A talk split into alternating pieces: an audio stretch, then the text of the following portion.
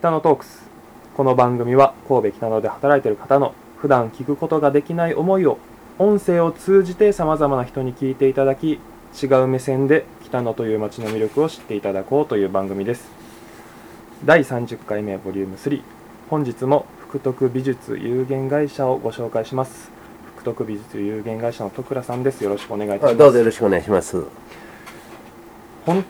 当にちょっと聞きたいことが結構多すぎて、はい。何から聞いていけばいいのかなっていう僕の頭の中でこういっぱいいっぱいなところもあるんですけど、はい。うーん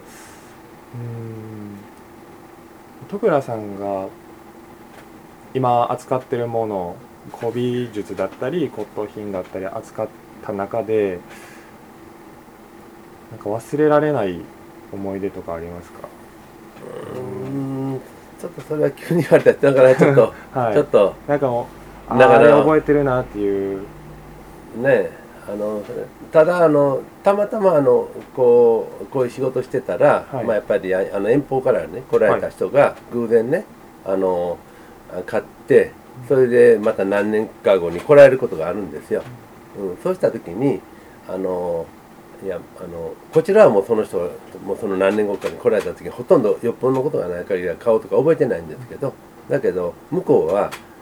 あのこういうものを買ったよう思いがあって、はい。ね、であの、まあ、そんなんでねなんかすごくここで買ったんがきっかけでこういうことの骨董買いだまああの自分のそのまたあのあの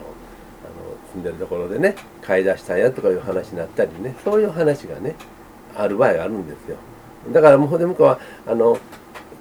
あのこれこうやあえてもうこっちはそんなどんなどんなものを売ったかも覚えてないのにね、はい。うん、で何もで買うたんやろとかなんか俺は言わはる人がおるんやけど何も買ってわけでもうたとか言うんやけど こっちは残念ながらそれはもう覚えてないもんやからね。そうですね、うん。ただまあその、えー一つのえーそういうあの売れその使ってもらってあの、まあ、気に入ってねそれでそのそれでまたご夫婦ともにね釣り割合そういうのが好きになってどちらかというとあのご夫婦と夫婦夫婦ともにね骨董が好きとはまあ一概に言えないんでね、うん。でどっちか言ったらあの奥さんは好きやけどあるいは旦那さんは好きやけどあの片一片一方の方はあんまり好きじゃない。まあ好きじゃないんじゃなくてどうしてもそのお金がを使うことになるんで、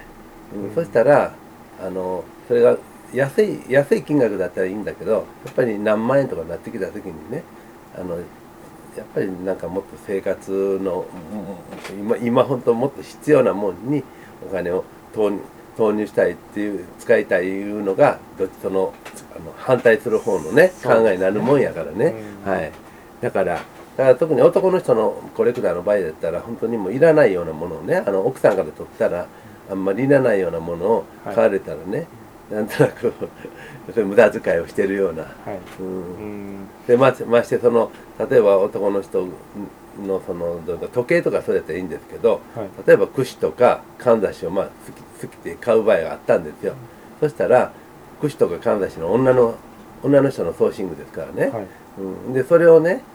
それはもうあくまでコレクションその自分がちょっと思その買う人人はちょっとそれはあの気に入ってねコレクションとして欲しいなっていう目線で買うわけですよね、はい。だけど奥さんにとったらそれはあなたは男性やし使うこともないのにそしたらやっぱり無駄やなって思うわけでしょ、ううん。ん、だからそういうのでねちょっと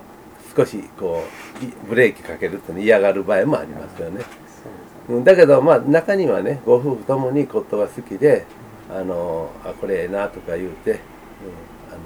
ここれをこうしようとか言うてなんかしてそんなお話をされるの聞いてね、はいあこっちとしたら嬉しくなる場合もありますからね、はい、だから全てがそんなにないんやけどどうしてもちょっとその お金があのこう動くんで、はい。それもあの割合ね安い金、まあ、その金額いうのはその人それによって何もねあの、何十万じゃなくても1万円でもねやっぱりその時にこのあの2人にとってはねちょっと金額が大きいなとか思う場合もあるでしょうからね。うん。だからその辺でちょっとあの少しまあ喧嘩にはなってませんけど、はい。うん、ちょっうん。とあるみたいですよ。うん。この最初の回でこうセリ市に,、はい。に行かれたりとかするときに、うん。こ購入されたものがすごい値段がついたみたいな時がありました？それはねまずないですねあめったに。ですか？うん。うん。あのそういう掘りだいわゆる掘り出し物的なのはねそうですそうです。めまずほとんどないですね。うん。やっぱりあのまああの普通どうしてもあのこうメンバーがそこに50人とかねあるいはもうちょっとの人が来てて、である程度こうせるわけですから、そしたらやっぱりそれなりの、まあ、相場の値段に落ち着いてるわけですよ。うん、そしたらそれがねほな今度店で売った場合にそれはあの買うお客さんは全然、まあ、一応素人ですから、はい。例えば私が1万円で買ったものをね100万円つけてもそれはつけることはつけるってのはそれはいいんですけど、うん。まあそれを100万円で買う人がいるかいったらそれはまあいないと思いますよね。うん、それで大体は逆に僕らはまあ1万円で買ったもまあななんどれぐらいで値段つけてるのはないんですけど、まあ、はい。例えば2万円ぐらいつけると。うん。ほんで骨董の世界のはなぜかねあの必ずお客さんがあのちょっと安くなる。値引き値引きを言ってくるのかなちょっと安くなりませんかっていうね。そういうことが多いんですよ。そうなんです。か古本屋さんの場合私ちょっと昔古本好きでね、はい。古本で古書店を送ったらそれはもう普段なんかそこの店主が鉛筆であのこうなんか金額書いとるんですけど、はい。で古本の場合はもうその書いた値段いあのレジの時でそれでそのまま払うんですけど、うん。ホットの場合は、まあ、私とこの場合は一応ほとんどのはあのシールつけてあって5000円とつけてたのね、ほんならお客さんが必ずちょっとあの要するに負けてくださいとか安くなりませんかって言うんですよ。そしたらまあ5000円のものをねはい。例えば、まあ、それによるんですけど4800円とかねやっぱり100円だけでもおかしいからあのうん。4000円ね。4500円とか。はい。あのだけど極端に言うと中にはもう2000円になりませんか？2000円って買うんですとかそんな人もいるんですよそれは古本の世界ではない？ないほとんどないみいたいで。すあのどあのコットンの場合だからうんあの、えー、と1回目か2回目にちょっとお話ししたと思うんですけど、はい。あの買う一つのね、うん。あれはね店入って気に入ったものを見つけて、はい。それでその買おうとするものの値段も自分としたらこの値段だったらあのまあリーズナブルというのかまあなんね、うん。うんその2つをまずクリアしてで3つ目がもうちょっと安くなったらなってはい。言ったと思うんですけど、うん。でその3つ目がコット屋の場合は大体それがあるわけですよ。少し。だからその人の。でこちらとしては値段負ける時のあの、まあ、一つの基準ははい。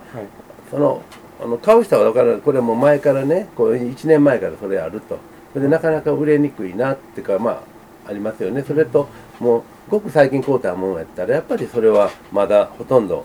目垢がついて目垢っていうとおかしいけど、はい。みんな見てないわけですからねあの店に並んでね、はい。だから買った値段いうかつけてる値段に基づきながらほとんどその値段に近い値段で売ろうとするんですけどだけどもう1年経ってる中には5年ぐらい経ってるいうのもある話ですよ。時々はねもっと言ったらもう10年ぐらいあるやつもあるかもわかりませんよね、ちなみに何年が一番最長ですか？こここでは。今は多分十何年ちゃいますか。うーん。それはどんなものなんですか？いやそれはねなんてわかんない。ただねあの私のコットンの場合は売ろうと思ったら1っていうところにあのうん。買うだけじゃなくあの処分もできるんですよ。そうなんですはい、ただそれがほとんどの場合はね買った値段よりいくっていうのがあのやっぱり自分が市で市場で購入してるやつは大体はそのその時にその流行りがねちょっと変わってきて自分が昔買った時はそれがあんまり売れてない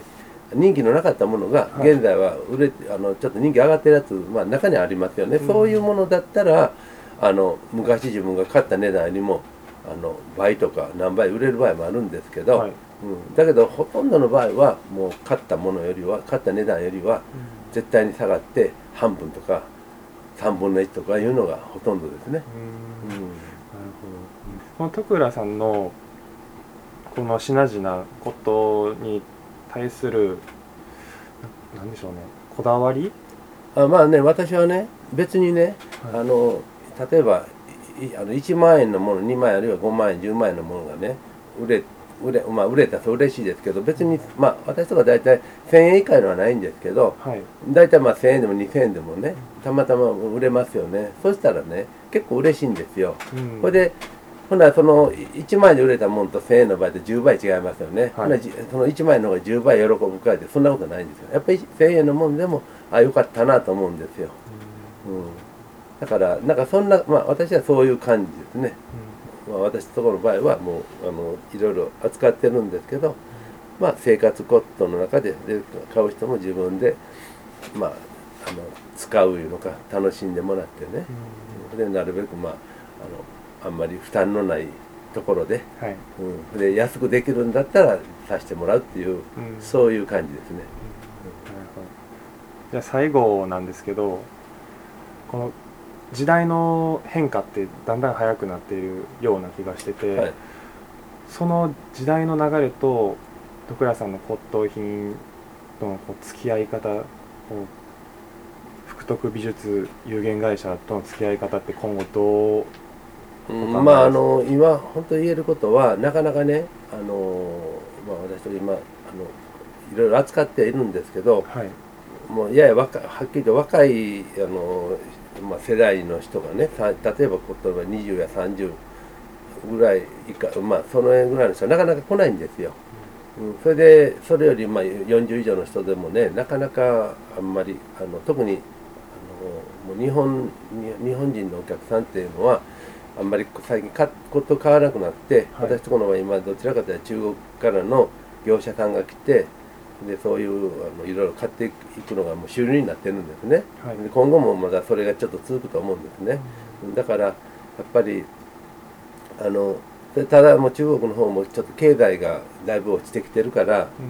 うん。うん、だから今後は本当あの特にそれは去年ぐらいからちょっと顕著になってるんですけどはい。今年まだ2月ですけどね今後どうなるかいうのも本当にちょっとわからないんですけどすごく厳しい状況やなとは思ってるんですけど、はい、だからまあただあの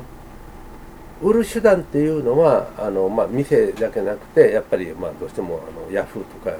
そういうあのところになるんですけどあるいはあの、まあ、骨董祭とかね、はい。あのオークションとかあるんですけど、あのまあそそこそこのものやったらもうヤフーっていうオークションをうまいこと利用すればねあのまああのある程度は売れるような気がするんですけどね、はい、なるほど。だからまあそういうこともしなかった。もただ単に店でじっとあの客来るのを待ってやったらやっぱりちょっと難しいうんような気はしてるんですけど、はい、わかりました。最後に一言もし何かあれば。いやまああの別にこれやいうことはないんですけど、はいまああの私も北野北野に育ってあの学校もその北野工房っていう近所のところの小学校の、でまだそのものあるんですけど、はい、だからまああのまた皆さんあの機会があれば ぜひ訪れてでチャンスがあれば私の店にも 寄ってくださったらいうことですね。はい。はい。ありがとうございます。今回は、えー福徳美術有限会社徳倉栄八さんに出ていただきました。ありがとうございました。あどうもありがとうございます。どうもどうもインタビュアーの中西幸宏です。今回は福徳美術有限会社の徳倉栄八さんにインタビューをさせていただきました、えーお店に入った瞬間にさまざまな美術品が古美術が並んでおりまして本当になんか宝探しのようなあのワクワクする感じと、えー、徳倉さんの一つ一つのものに対しての思いや、まあ、お客さんとの出会いを語っていただき普段本当にそういう美術品等に触れることがなかったので僕が気になるお話をたくさん聞けたと思います。皆様もぜひ行ってみてはいかがかなと思います。ではまた次週もお楽しみに。バイバイ。